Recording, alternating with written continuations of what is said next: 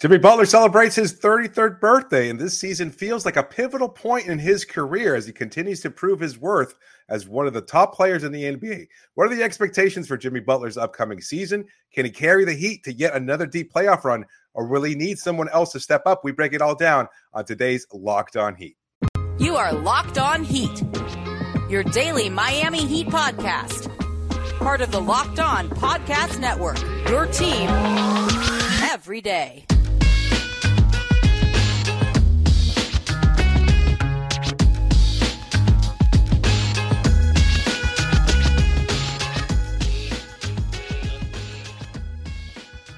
Heat Nation, it's a Wednesday edition of Locked On Heat, your daily podcast covering all things Miami Heat.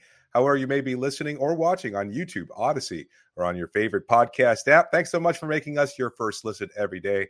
I'm David Ramil, and with me, as always, is my co-host Wes Goldberg. We took a little bit of a a slight hiatus there over the last couple days as I've been nursing a cold, but uh, now we're back and we're ready to talk about Jimmy Butler, who's turning 33 today. So we thought it was a good opportunity to take a look at Miami superstar to what this upcoming season could look like for him and what happens next because there are questions about how much longer Jimmy will be able to carry the team the way he has during the first 3 seasons of his Heat tenure. So let's start off with that kind of talking point there because obviously turning 33 there are some historical comparisons to what that point mm-hmm. might look like. A few years ago, 33 would have been very much towards the tail end of his career. But Jimmy seems like he's going quite strong. It looks like he's fairly ensconced in the midst of his prime rather than looking at uh, retirement or whatever might happen next. There's another four years left on his contract after after signing his three year contract extension a couple off seasons ago. So he's still going strong, obviously carrying Miami through the deep playoff run last season, all the way up to the game seven of the Eastern Conference Finals. So, what does this season look like for Jimmy? What do you think, Wes? At age 33, will that finally uh, start uh, to catch up with? To- to that, I don't is no. I, I, don't think that this is the season where we start to see age become a factor. Now, obviously, at some point, age will become a factor, but like you just said, it's it's not like what it used to be. I mean, you look at LeBron, and that's obviously yeah. the exception to the rule, but he's he's the Tom Brady of the NBA, right? This is a guy who's probably going to play until he's 45 years old to play not with just one his Bright uh, or Bronny, but he also wants to play with his youngest son Bryce, right. according to Chris Ballard from that that wonderful Sports Illustrated profile that he wrote recently, and and, and you could just see the way that the science and all this stuff is involved, how it's uh, just elongating these these careers uh, of these top players. And the one thing about Jimmy Butler is, no, he's not the most naturally gifted, skilled kind of player, but physically he is top 1% in the league, right? Like this is a guy who takes care of his body, works really hard on it, and is physically gifted. The endurance that he has. I mean, you could argue he is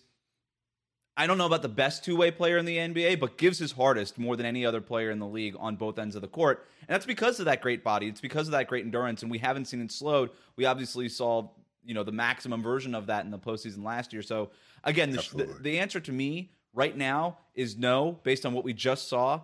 Uh, coming off that playoff run, there's no indications. He's been relatively healthy, right? Nagging injuries here and there, relatively healthy though. No major ones, knock on wood and uh, and I expect that as long as is that's the case, I expect him to play as as well as he did last year. Yeah, I'd have to agree with you. I, I think the question about whether or not he's in his prime is pretty clear. Like he's playing as well as he ever has, perhaps even better, more effectively. And then we see him still capable, even at 33 or 32 and a half, as he was during last year's playoff run, of taking it to another level, going up yet another notch, finding ways to continue to dominate games that most 33 year olds can't. So I don't think age has caught up to him yet. From what we've seen over the offseason, he's continuing to do the work. We expected nothing less from Jimmy Butler. So he seems like he's still committed at this point and looking to continue to find ways to improve. And I think yeah. that's something that we'll explore later on in the show. But yeah. to answer the overall question, yes, I am agreement, there, total agreement with you. I just don't think I don't think age is quite what it was, and at least certainly not in his case. Like we've seen even younger players uh, break down to some degree because of various injuries. Jimmy has been, as you said, very lucky. So I don't think it's caught up to him just yet, and I don't see him slowing down this season. And, next season, that's a whole other conversation. Part Go of ahead. it too is just the way stars handle the regular season now. I mean, Jimmy Butler has not played yeah. 60 games in a season for four years now, and that's not yeah. a, that's not a knock on his health or anything. That's just what stars of his caliber do now. You basically in an 82 game season, you take 20 games off, and that's just common. That's that's what players of his caliber do, and so that's also helped things a little bit. You look at the key indicators uh, of of age, right, for NBA players, and typically what you'll look at first is rebounding, and then some of those hustle stats like steals, blocks, depending on the position, right? But Right. but for for Jimmy Butler, yes, his rebounding has gone down from two years ago to last year. There was a dip in rebounding, a slight dip in blocks and steals, but but if you look over the overall average of his career, they're right in line with what Jimmy has done through the prime years of his career, basically six six and and like a steal and a half and almost a block per game. Um, So that to me tells me last year that was maybe more the, the dip in rebounding and stuff like that, maybe more of a factor of his usage, the way that Miami's using him, the fact that you had a good rebounder in PJ Tucker, that you had Jimmy playing away from the basket a little bit more, that you obviously had Kyle Lowry uh, handling the ball a little bit more. Uh, that to me is more of a function of how they used him as opposed to just maybe not having the legs under him and, and the way that he had used to. So the indicators show that Jimmy Butler really isn't slowing down at all. I've got a bunch of stats that I want to get to on later in the show, but um, to your point too, I mean, like the the minutes played here, I've got the list. Uh, let me pull it up. Like you look at uh, how how many minutes Jimmy has played in the regular season and in the playoffs combined, and you can find this on Basketball Reference, and and I've got the list right in front of me. You look at who he's near, and it's a bunch of players who are also kind of at the in their prime. I think squarely in their prime, but you know clearly on the tail end of it. And whether that means two or three more years of their prime, they're still in it. Uh, right right around him is is Klay Thompson, who did have two years off because of the injuries that he was dealing with. But Damian Lillard, Paul George, right? Like let's just take Dame and, and Paul George for example. Nobody is saying that those guys are slowing down, right? That's not really a question that I mean maybe Clippers and Portland fans are having it, and I'm just not privy to it, but it's not really a conversation that's out there. And for Jimmy Butler, I don't think it should be there too. To me, a guy who is squarely in his prime, tail end of it, sure, second half of the prime, but in it, in the prime. No, I think that's fair. I mean, and you think consider Klay, and you look at all the the what seven True. trips Yeah. to the finals. Yeah. So I mean, it's bound to add up. Uh, Jimmy not nearly as successful in the playoffs earlier in his career with Chicago, and then finally making a, a you know playoffs with Minnesota, Philadelphia, and then going to the finals twice. Well, going to the finals once with Miami, and going all the way to Game Seven in the Eastern Conference Finals. So he's had some playoff success in Miami, but I don't think the minutes have started to add up yet. And and for all the talk too about Tom Thibodeau. Uh, wearing on his players and kind of grinding them into the ground and things of that sort. I don't think we're starting to see that with Jimmy. Like Jimmy's starting to play significantly less minutes, at least during the regular season, uh, more towards the, the career average for him, which is around 33 minutes. And, and I've got a comparison here that I think uh, makes a lot of sense for Heat fans. This is this is Jimmy Butler entering this season is comparable to Dwyane Wade entering the 2014-15 season. So right after the end of the Big 3 era. And if you recall correctly, the 13-14 season was when Dwyane entered his maintenance program. Uh, a concern for LeBron James is Dwyane no longer the player he once was, no longer able to get that same kind of bounce and athleticism that he once had. Of course, with Dwyane, there was also something that Jimmy didn't have or doesn't have, which is the nagging knee injury that has affected him throughout, that affected Dwyane throughout all of his career. So Jimmy's been much more fortunate in that sense. Dwyane's knee, obviously a concern in 13 14. He got the rest, still effective for the most part in the playoffs. And then for the next few seasons, wound up being pretty successful. But up to that 13 14 season, Dwyane played 719 regular season games compared to just 690 for Jimmy Butler. And then in the playoffs, 157 total games as opposed to 97. So basically the equivalent of a whole extra season that Dwyane had played up to that point more than Jimmy.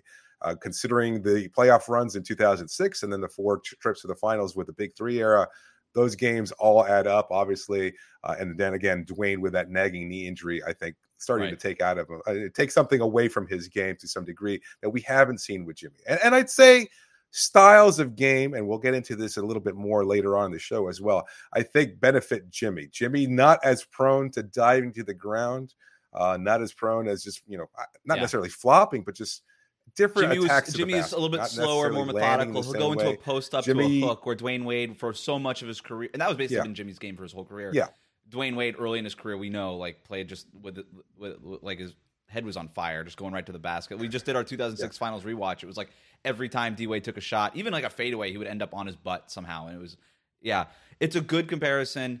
Um, also with Jimmy, you know, he's staying young, right? Like this is a guy who is is traveling during the offseason a whole lot. He's obviously still working on his game. He seems to be in great shape. His hair Um, done. I mean, he's got the having- extensions. He's living life. Uh, He's drinking what it sounds like 17 cups of coffee a day. I mean, you know what? Mm. I, I- he's got a system. So far, it's working. Do you think the extensions make an appearance in the regular season? I can't see as they would. Do you Have we- hope they do? Let's put it that way. Uh, no. Preseason. Uh, I just not- want give me preseason just to see it. Give me preseason. But I would be shocked because you and I are going to be there on media day. I would be shocked if he's at at media day and he's got the extensions. But we'll see. See, I'd love that because that, that that's like every picture. Like you'll see that version Right. of Jimmy when he's wishing all of us a Merry Christmas, a Mother's Day. Like we'll Yeah. see him throughout the whole year in a dreadlocked version of Jimmy. Yeah. And then it, well, he course, does we'll typically pick one hairstyle for the full season, right? He went with the cornrows last year, with the braids last year, and and he he had that at media day, right? And that was sort of like what you saw during Halloween and Christmas and all the sort of things that they do. So I'll be interested to see. We'll we'll find out. Yeah, uh, it's a good question. But one question that I think a lot of Heat fans have is, will he continue to carry the Miami Heat as he did this past season? We'll answer that in the next segment. But before we do that, just a reminder that BetOnline.net is your number one source for all of your pro and college football betting needs and sports info this season. You can find all the latest football league developments, game matchups, news, and podcasts, including this year's opening week's games. The Dolphins they actually managed to win Yeah, baby. despite the online criticism of Tua. Uh, I can't even I cannot even pronounce his last name. I, a lapsed Dolphins He's- fan. Tua's the man. There you go. We're good. Yeah. Okay. Bet Online is also your continued source for all your sporting wagering information, including live betting, esports, and scores. The fastest and easiest way to check in all your favorite sports and events. Head to the website today or use your mobile device to learn more about the trends in action. Bet Online, where the game starts.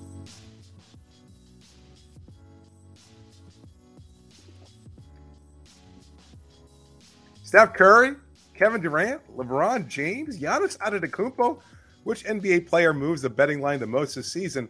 Locked On and the Bet Online uh, odds makers present the NBA top 50 most valuable players starting next Monday, September 19th. You can find it on Locked On NBA wherever you get your podcasts and on YouTube. That list, a very interesting one. I'm sure Heat fans will find it uh, as interesting as well. We'll be sure to talk about it in an episode next week, especially where Jimmy Butler ranks as one of the most valuable players in the NBA. So make sure you stay tuned for that. But right now, we're looking ahead to what next season could look like, and specifically the question about whether or not he can carry Miami. Because I think, in terms of the regular season, obviously he was battling some nagging injuries here and there. We expect that to be the case between his ankle and his wrists, and just the fact that he does take a beating on from time to time.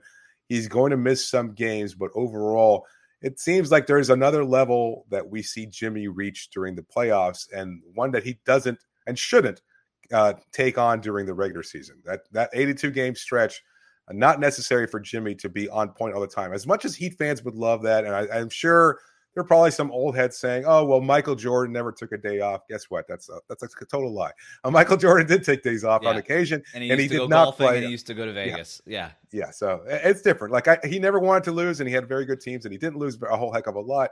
But at the same time, let's not make that comparison. Jimmy's entitled to some time off. I don't think He's anybody's entitled to- making that comparison, by the way, and Jimmy Butler to Michael Jordan. But No, no, not not necessarily on times of play, but yeah, Yeah. but it's just like you know, like do you have to like demolish the Sacramento Kings in a mid-February game? Like, I, I that, no, I mean, like, is look, that really important? No, it's not. And, and Jimmy Butler has found out, like LeBron James has, and uh, several of the star players in this league, how to have your how to just maintain through the regular season. Like I just Right. said, all these guys are playing Post sixty games. Everybody wants the regular season to get cut. For the star players, the regular season has been cut. Right? Like there are not star players, very few of them, I should say. They're playing 80, 82 games in a season. They're playing 60 to 70 games in a season. They're all taking 15 to 22 games off. Uh, Jimmy Butler is one of them. And that's fine. That's fine. I expect that to be the case this regular season. And then that way, when the playoffs roll around, you see playoff Jimmy Butler uh, coming back. But in terms of whether or not he can carry the Heat, to answer your question, David, um, I, that, that's two different questions. Can he carry the Heat through the regular season? Because he is their best player, and you're going to have to rely on him when he is on the court for those 60 games that he's going to play.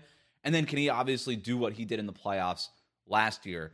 Um, in terms of both, I think the answer still is yes right now. I Yeah. admit going into last season, last postseason, I was dubious about Miami's chances. I said, look, Jimmy Butler is a fantastic player, but he is not the guy that can carry you. He can't be the best guy on a championship winning team. David, what I saw, I know that the Heat obviously didn't even make it to the finals, but what I saw in the playoffs, what Jimmy Butler did on an injured, limping Miami Heat team, I, cha- I changed my mind. I'm completely proven wrong, and I'm happy to be proven wrong. He is good enough to be the best player on a championship team. I am convinced of that if he could play the way that he did last year, and I think he will. If you just look at his numbers, too, by the way, like it's not that he necessarily played better in the playoffs. He did, but that, I think it's not that he got got more efficient or played necessarily different all that much. I, I think he just did more in the playoffs, if you know what I mean. Like you look at his regular season to playoff metrics, and it's just the efficiency numbers are consistent from the regular season to the playoffs. It's just that the usage, the the the frequency with which he posted up or got to the basket or, or, shot threes or all that kind of stuff, all of that just went up in the playoffs. But the efficiency for the most part, outside of the three point shooting, was basically the same. Um, when we have that conversation about what it looks like for a player to carry a team, I think in today's NBA, the idea of that player is what? It's a wing player who can do a lot, a, a two way wing. And on offense, that wing can handle the ball, get guys involved, but also take over, whether it's at the basket, from the mid range, and all these things. And you just go down like what Jimmy Butler does well. And he does all the things that you sort of want your apex predator wing to do in today's NBA. I think Jimmy Butler is right there with, you know, the Kawhis and the Paul Georges. Like at this point, I, I don't know that you can argue that Kawhi Leonard is a better player than Jimmy Butler. And I think that's fair given that Kawhi has been so injury plagued and all these things and what we really haven't seen from Kawhi with the Clippers. Like Jimmy is just more reliable on the court, and, and part of it is being on the court and being reliable and being a leader. And I think Jimmy has that in spades. So yeah, I think the answer is yes. Yeah, I, I have to agree with that as well. I think uh, we just we just see Jimmy continue to play his game at a high level, never loses control. Always seems like he's focused on what he's doing. Uh, look, that little skirmish on the sidelines notwithstanding, uh, he's always focused on winning. He tries his best. He always going to impact the game, both on the offensive end, the defensive end, but also like still capable, even at this point, of taking a step back on occasion and letting the game flow and understanding what it requires of him. And I've made this comparison a lot, I'll continue to make it. Second only to LeBron James, in my opinion, of being able to dictate the course of a game and say, you know what, I need to be more of a playmaker today, or I need to be more aggressive on offense because we've seen him capable of doing both. And I think still, even at 33, he'll be able to do that next season as well. It's a good call. I would put Steph in that category also, but like those, I, I think it's a very, very good call. Um, look, you just look at the stat. I've got some stats here, just sort of referencing what it is that he's able to do. Jimmy Butler, ISO score. When we're talking about a guy who could take over when he has to, we're talking about what? We're talking about isolation scoring. Jimmy Butler is in the 77th percentile as an ISO scorer. That's right with the best wing players in the NBA. You know, you have some some primo isolation guys like Luka and guys like that who are just 99th percentile, but Jimmy Butler is a awesome isolation scorer. And you don't really I don't think you really associate Jimmy Butler with that kind of game because like you said, he can be so unselfish throughout the regular season. Um, as a pick and roll ball handler, again, oh, Jimmy Butler's not a, naturally gifted ball handler. He's just not, right? He's not Kyrie Irving and he's not even like, you know, just naturally gifted at this. But as a pick and roll ball handler, man, like he's up there with some of the best in the league. During the regular season, he averages 4.3 possessions per game as a pick and roll ball handler, and he scores at a 0.92 points per possession clip, which again is up there with some of the best in the league. You look at the playoffs for that, 6.2 possessions in the playoffs, almost two more possessions as a pick and roll ball handler in the playoffs. Like I said, he just turns it up a notch. At, right. And then the the, freq- the the efficiency does not go down, David. In fact, it goes up, goes up. to 1.09 yeah. point points uh, points per possession, and that is at the upper crust of elite in the NBA. When he turns it up, he gets better. Um, he's a good post up player. I mean, he's averaging two and a half post ups a game at one point per possession. That's right there with a guy like Giannis, who we obviously yeah. associate with posting up and, and that kind of bully ball style of play. And obviously, we do with Jimmy as well. So you just go down the line of these these advanced stats here, um, and Jimmy just checks all these boxes of what you would expect from a wing player who carries his team. Jimmy Butler is just flatly one of those guys. He's a great finisher. Uh, also gets to the line a whole heck of a lot, yes. which also certainly helps that. And I don't see any of those things deteriorating. Like I, he doesn't have the same touch around the basket, obviously, as a Dwyane Wade, but I think he's a little bit more controlled uh, around the basket. Like Dwyane, I think he was trying to get. I don't want to call Dwyane a flop artist because I don't think that certainly was like he he certainly took you know benefited from the free throw as great players always do.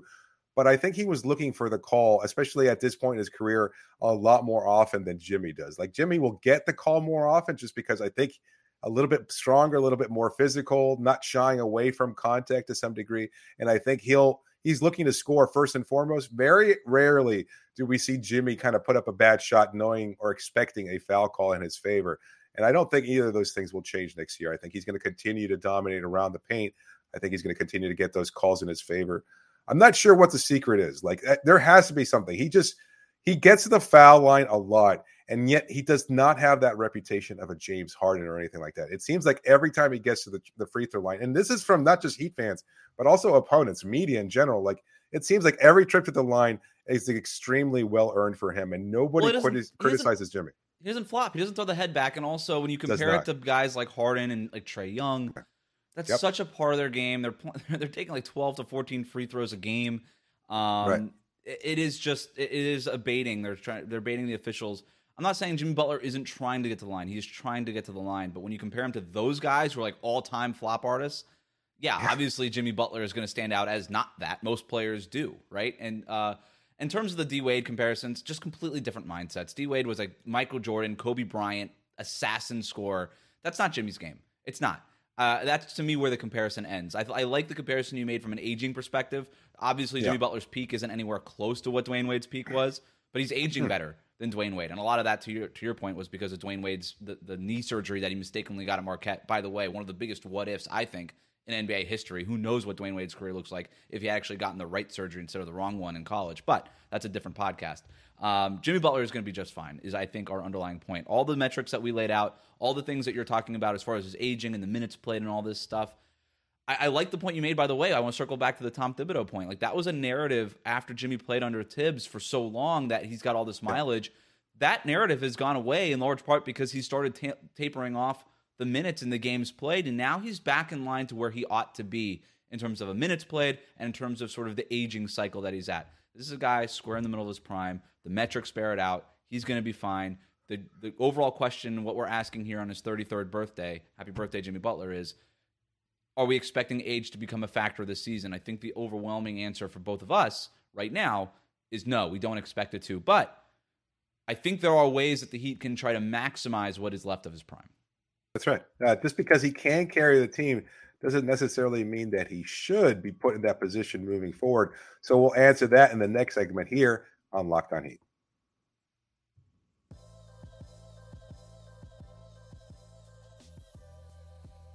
So much for making Locked On Heat your first listen every day. As always, make sure to write to us, send us comments, leave a review wherever you listen to podcasts. We always want to hear from you, especially with the season right around the corner, just 10 days away. 10 days away. Is that possible? 10 days away from the start of training camp? Look, I mean, we, I don't think we complain necessarily about the offseason. It's uh, a little difficult sometimes to find useful information to talk about. We could always BS our way through an episode, but that's not our yes, style, baby. yes, that's not that's not what we do. Not here, not locked on here. Sure. But uh, uh, you know, ten days away. You know, there's a lot of questions, and we're going to be asking them over the next few days because we're excited about the start of training camp media day right around the corner, as you mentioned before. We're excited to talk to players. Who knows? Maybe we'll even have locker room access this year. It should be fun. I, uh, so. I keep putting it out there in the universe, hoping that somebody will answer and say, You're right. We're, we're going to have locker room access. But, you know, the question is one of the things, anyway, that I saw in the locker room in 2019 20, Jimmy's first year, was Jimmy just limping all the time. And again, that was a byproduct, I think, of him carrying that version of the team before Tyler took a step up, before Bam you know reached another level, another level that he has yet to reach still. Um, but even after that season, of course, the iconic image of him bent over the scores table and the finals, and and you know there were questions even then. You know, can he continue to carry the team? And now here we are, two years later, after him putting up semi MVP, top ten ish numbers in the NBA over the last couple seasons, and we're still questioning whether or not he can continue to carry the team. So I think the answer, again, as you put before, is that we both believe that he will, Yeah. but that doesn't necessarily mean that he should, and that the Heat can do more to continue his peak, to continue the strength of this peak, and to make sure that he is in the best position to do what he wants most, which is to win an NBA title. So let's get into that question. What can Yeah. they do to maximize his peak a little bit more? And I, I, I keep coming back to this point, at least for what this next season is going to look like, is everybody else is going to have to find a way to step up. Jimmy's still going to be your go-to player as he should because he's your best player and he will continue to be your best player in the foreseeable future. But that doesn't mean that you can't expect a rise in their game from Bam Adebayo, Tyler Herro, Kyle Lowry, everybody on this roster. If you're going to get playing time and you want to be able to maximize your opportunity, you want to be able to ride Jimmy's coattails for as long as you can and possibly even find a way into the NBA finals, then that's your best bet is to continue to get to show improvement in all other areas from all other players so that Jimmy can be put in the position to succeed when it matters most. And that's where the Heat are at right now, right? And we know they were chasing another star to pair next to Jimmy Butler so that he wouldn't have to carry the load. We saw how it just wasn't enough at the end of the Eastern Conference Finals for all the things that we said, nice niceties that we that we gave to Jimmy Butler and all the platitudes that we've spent most of this podcast discussing. He's not the guy that you can just have a bunch of injured players around and not and be able to get to the finals. Very few players are that way. We even saw with Milwaukee with Giannis. He didn't have Khris Middleton. They lost to Boston. So Yeah, um, is there any? I mean, to that point, is there any one his- player? LeBron at his prime was like the, the closest thing. yeah, you know what I mean? And that's Yeah. maybe the best player of all time, top two, inarguably. So Yeah. uh, it's it. Yeah, short of the Heat getting that other star player, which by the way, you know, I would be surprised if the Heat's roster right now looks the same at the end of the regular season. This is still a Right. team that could make some moves. So there's part of that between now and the trade deadline. Do they make a move to go get a player of that caliber or even a notch or two or three less than a super another superstar next to Jimmy? And then like you said, can you get improvements from Tyler? That to me is a big part of this season. Can he just be that other guy who could be the top scorer next to Jimmy Butler in the starting lineup? I think the main mission for this season, even more than trying to get to the NBA Finals, is just answering that question: Is Tyler Herro that guy, Hmm. or isn't he? And then you go beyond that too. I, I do think that there, and we, we've talked about all that stuff a lot already. The one thing I don't think we have talked about a ton is just how Miami's style of play is going to change, and maybe it will help Jimmy Butler.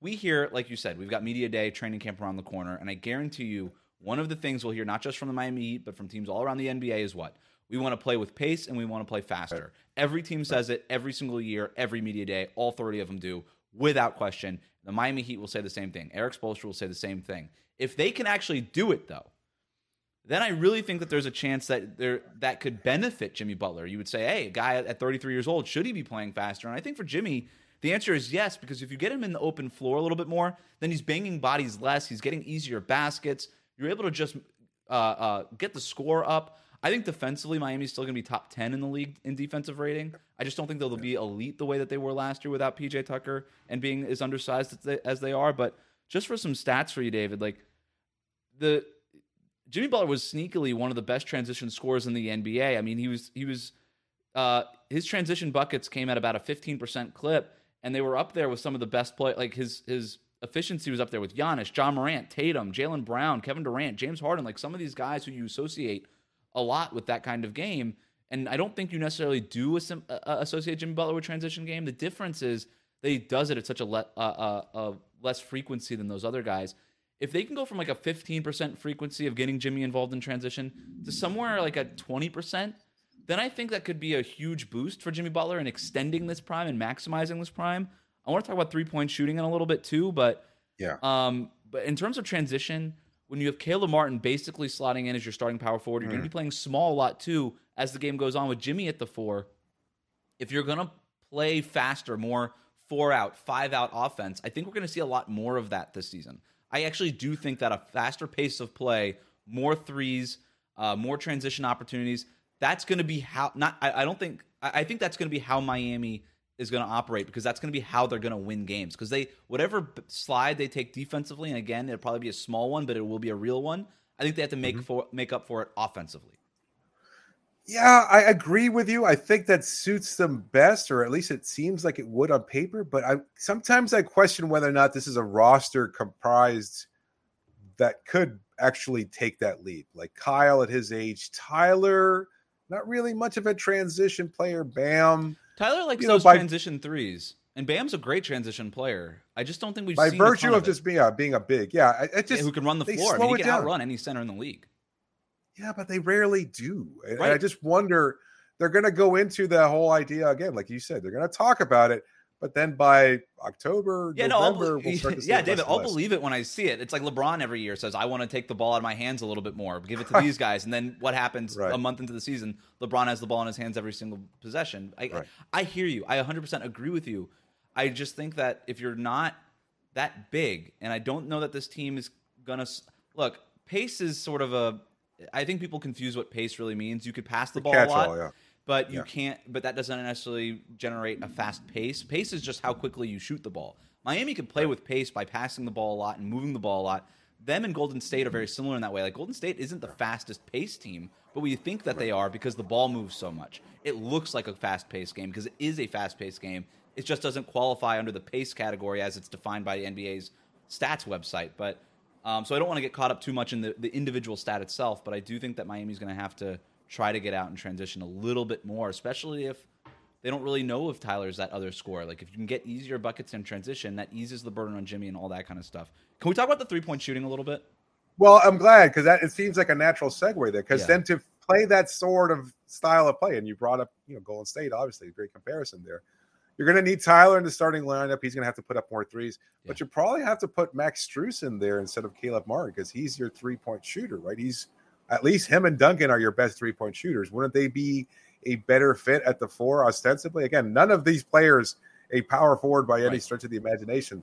So, in order to facilitate this faster pace offense where you're putting up more threes, somewhere closer to 40 to 45 threes per game, That's the number. you're going to have to have three point shooters Yeah. out there, right? I do wonder if they're going to experiment with Duncan at power forward because you try to figure out a way that they can shoehorn him into the rotation. He's six foot seven. He's big. I don't know. Maybe if you're guarding other fours, if you're Duncan Robinson, it's not you know Not you're not prone, prone. to fouling. Ex- exactly, exactly. But, but also those players are bigger, and maybe they'll just post him up, and then he'll foul that way instead of trying to keep up with wings. Is tip, which is We've typically seen Duncan. He's not a social media guy, right? But we see no offseason workouts from him. No. I'd love to see him on media day, like 15 pounds heavy. oh like boy, Jack. yeah, yeah. We're gonna get the the jacked Instagram photos and stuff like that. also watch, yeah. No, I Yeah. think uh, I don't know if the lineup thing is necessarily as important. I, I think they're going to experiment with Jimmy at the four, whether or not they start games or not. They're not. I, I don't think they'll start games with Jimmy at the floor, but they're going to get to the lineups with Jimmy at the four. And by the way, like, like last season's numbers, Jimmy Butler at small small forward, every lineup with him at small forward, the Heat 114 offensive rating, a defensive rating of 108.2. Uh, this is obviously per 100 possessions, plus 5.8 net rating. Jimmy Butler at power forward. The offense takes off 119.7 offensive rating. Elite, elite, elite offense. Defensively, obviously and expectedly slides 112.1 defensive rating, but a net rating that's better 7.6 net rating. Now, those possessions are less than half, less than 50% of the possessions of Jimmy Butler at small forward, but still, you know, more than a thousand possessions in a pretty solid sample. Obviously, you just allow a ton of offensive rebounds and free throws when you play small with Jimmy at the four. Um, but they are they are also better in transition. To my earlier point, but no, I think if you want to start taking that, I, I'm I think you nailed the number forty to 45 threes a game. I think it's less about just putting another three point shooter in the lineup because I think you do want to have uh, some defense there. And as much as Max Strus has impressed us defensively, Caleb Martin is a much better defender than than Max Strus, and I think you want to maintain that part of your identity. If the lineup is what we expect it to be, Lowry, Tyler, Jimmy Butler, Caleb Martin, Bam Adebayo, I kind of look at Jimmy Butler as being the guy who can amp up the three point shooting. He's never going to be an awesome three point shooter, but we saw in the playoffs last year, David. I mean, that three point shooting was substantially better than it was in the regular season. We always just sort of joke about it, but Yeah. uh, you look over the course of his career in the in in the regular season, he's averaging two. Uh, I'm sorry, this is in Miami, by the way. Two three point attempts per game in the regular season, making him at a 24 percent clip. Bad, just Russell Westbrook numbers, except at a less less attempts per game, much less. Yeah. In the playoffs, that number goes up to three attempts point uh, per game, 33.3 percent from three point range. Again, not elite, not close to elite, but respectable, and I think a good number at three a game. Last year in the playoffs, four a game, 34% from three point range. And by the way, you could say, well, small sample. It's not that small of a sample. his his totals in the regular season uh, from three point range 337 threes taken in Miami during the regular season. In the postseason, he's taken 126 in the playoffs. Um, he's always been a good free throw shooter, which is a key indicator to just shooting ability. Jimmy Butler, to me, is a good three point shooter, just waiting to be unleashed. Not elite, but good. I think he's a good three point shooter. And as we've seen to your point about social media, Jimmy Butler's out there on social media taking a lot of threes. And yeah, it's easy to edit out the misses and the clunkers and the ones that just brick off the back of the, the, the rim. But I think we have seen Jimmy Butler with his work with Chris Brickley lately really put an emphasis on the three point shot. He talked about it a lot in the playoffs last year. He said, I can take this shot. How many times have we heard his teammates say, We see him take the shot all the time in practice? We are urging him to take more of them. I think that's going to be right. a key part of Jimmy Butler's game, not just in the playoffs as it, as it has been for whatever reason in Miami, but in the regular season too. I think they're going to need that from him. I think he's tweaked his form. I really have. I think we saw last season uh, some change at the dynamic. The first couple seasons in Miami, a little bit more of a hitch in that motion. And then in the third season, I think we saw him kind of be a lot more fluid in that sense. And certainly in the playoffs, by the time he got to the playoffs, it seemed like those shots were just in comfortable rhythm. And we're, we're saying to ourselves, as we're looking at these games and analyzing Jimmy's performance, we're saying that is at least in on, you know in appearance a comfortable shooter, somebody who feels like he's in the zone and the rhythm where he can take that shot and make it on occasion. Thirty four percent. I mean that's that's pretty solid. And I think we're going to continue to see that evolution from him. And I like yeah, that. And that'll get better. I agree with you. Yeah, yeah exactly. I, I, think as long as he's taking that shot with that kind of frequency, you have to respect it, whether they fall down or not. Like even Dwyane was getting respect from the three point line, and he was never a competent three point shooter either. So he has I the think, most famous miss missed threes in NBA Finals history or, or conference Finals history, perhaps. Like teams are going to respect it, right? It almost went in. Yeah. I don't. know. I agree with you. When you're a star player, you just typically get that respect from three point range, even if unless you're Russell Westbrook, basically, which is a track yeah. record of literally being the worst at it in NBA history. But um, look, I, I, and I think he's going to get a lot of players. I think he's going to get a lot of players to bite on the three too. Like that's going to be another opportunity for him to get to the game. free throw line. Yeah. Yes.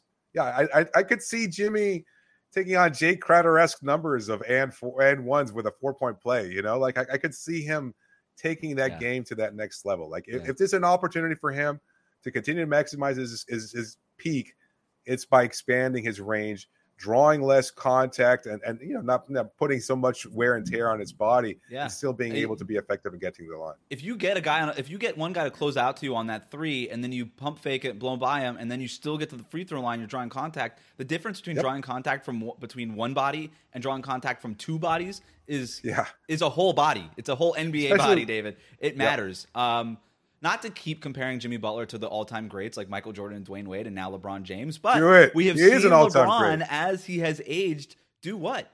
Take way more threes. He has gravitated to beyond the arc, and he's taking way more threes at almost like Steph Curry level rates. Not quality, you know what I mean? But like he's taking threes all the time, just dribbling up, taking threes from 35 feet whenever he wants. I don't know that Jimmy will ever get to that level. I think LeBron has gotten so much better from a three point perspective than we've seen Jimmy even get close to. But if Jimmy Butler can start making his way towards the three point line a little bit more, that's how you've seen guys who are smart about their bodies, like LeBron and like Jimmy Butler is, extend their primes a little bit more, take a little bit less punishment, especially during the regular season, take a lot more threes, get those reps in during the regular season, and then by the playoffs, that three point shot is a real weapon for you, right? Like three years ago, we saw LeBron beat the Warriors in the play-in game with a three pointer, right? Like it becomes a real legitimate weapon for you. Um, and by the way, who knows if if if Jimmy Butler was taking more than two three point attempts per game during the regular season last year, maybe that three at the end of Game Seven does go in. You know, right. like practice matters. Uh, I just um, I think it's going to be a part of his game. I, I don't think that it's just a postseason thing. I think what we saw and what we heard from him and people around him in the playoffs last year indicated to me, at least, it was a hint that this is going to be a, a trend going forward and not just a playoff. Every playoffs, we're just going to start ramping up the three point attempts. I think it's more of a trend line that'll carry through the regular season as well. Quick last question before we wrap up today's episode. Uh, with the Athletic putting out a list of players that are a lock for the or the basketball, I should say, Hall of Fame. That's a a distinction a lot of people don't recognize. It's not the NBA Hall of Fame. It's the James Naismith Basketball Hall of Fame, taking into consideration your collegiate, international mm-hmm. career, USA basketball, etc. Of course, Jimmy Butler, a gold medal winner with Team USA is Jimmy Butler a Hall of Fame player at this point in his career? He is, and also Kyle Lowry. I think there's two like secure basketball Hall of Famers on this roster already. Oh, and Haslem, obviously Udonis Haslem too. I think he'll be in it. Um, you think he'll be in the basketball Hall of Fame? Does he have a gold medal? I can't remember. No, no, he doesn't. Maybe, Udonis not, maybe Haslem? not Haslem. Maybe not Haslem. You're right. No. He's just, he played so long.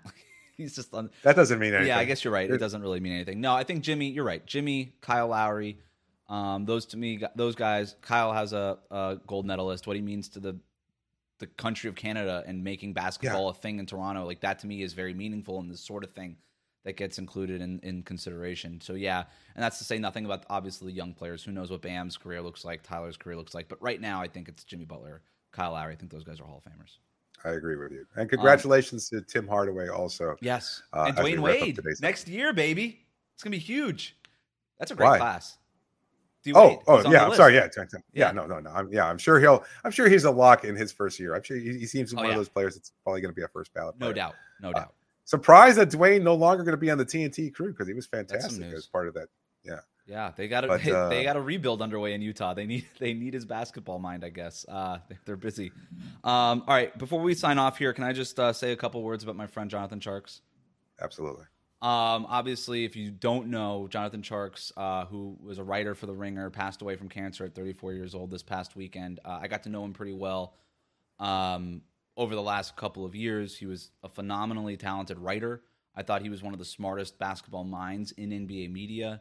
Um, he was one of the first people who made me feel included in NBA media because I, he's shared this story on I can't remember which podcast. I'm pretty sure it was one of the Ringer podcasts uh, recently, but he started like I did, um, just sort of the the the non traditional route. Right, he didn't get a job at doing high school preps on at a newspaper and then work your way up to a major beat and then eventually get to a national space like the Ringer. But um, he just had a blog and he was just trying to figure it out, um, like so many of us are. And like he like like I did, he also kind of made ends meet by working for a uh, wine and spirits distributor. And uh, he shared that story on a podcast recently, and I reached out to him and um, we talked a little bit about that and just how uh, one of the things he said was, um, you know, it, it's one of the reasons, like, it's one of the few things that set him apart is, is having that real world actual job experience versus a lot of people in NBA media who just sort of come up in this and it's just what they know. Um, having worked a real job, because I don't qualify this as a very real job, this is more of a hobby that pays, um, you get more appreciation for it. You get more appreciation for it. And I think that came out so much in Jonathan's writing uh, was just how much he loved this and how much he really appreciated the opportunity to just write about it and talk about this sport that he absolutely loved. And that's how, by all accounts, how he lived his life. That's how I knew him. He was always laughing. We had, I remember just in Summer League a couple years ago, having the best time watching Summer League games and, and just laughing the entire game. He just absolutely loved what he did. He loved his life. He loved his wife, loved his son.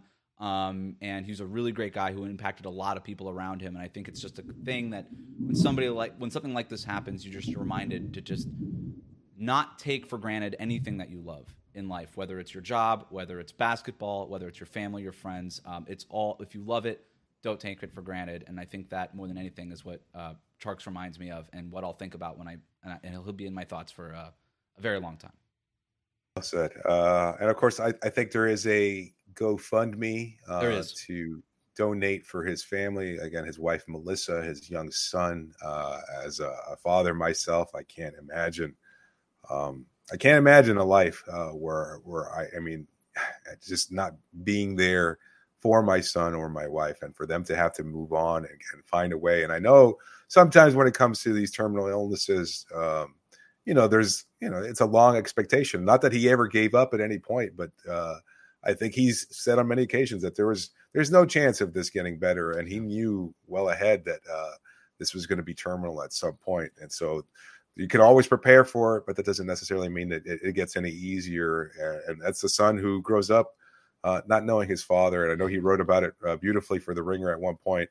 Uh, so go and check that out if you haven't seen it on social media. But uh, a, fantastic person, fantastic writer, and leaves behind a family that's grieving. So if you can donate and you have the time, please uh, feel free to do so. But the uh, GoFundMe, the, the link to the GoFundMe uh, site is on my Twitter. Um, it's on a lot of Twitters. Just if you if you need a link, it's it's on Twitter. Um, if you consumed his work, even if you didn't know him, um, just consider uh, giving a small donation. Yeah, not, not nothing too small in this case, but uh, that'll wrap it up for today's episode. Thanks so much for making Locked On Heat your first listen.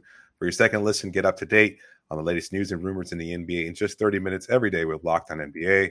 This is David Ramil signing off for now. Thanks so much for joining me, Wes. Wrap it up, B.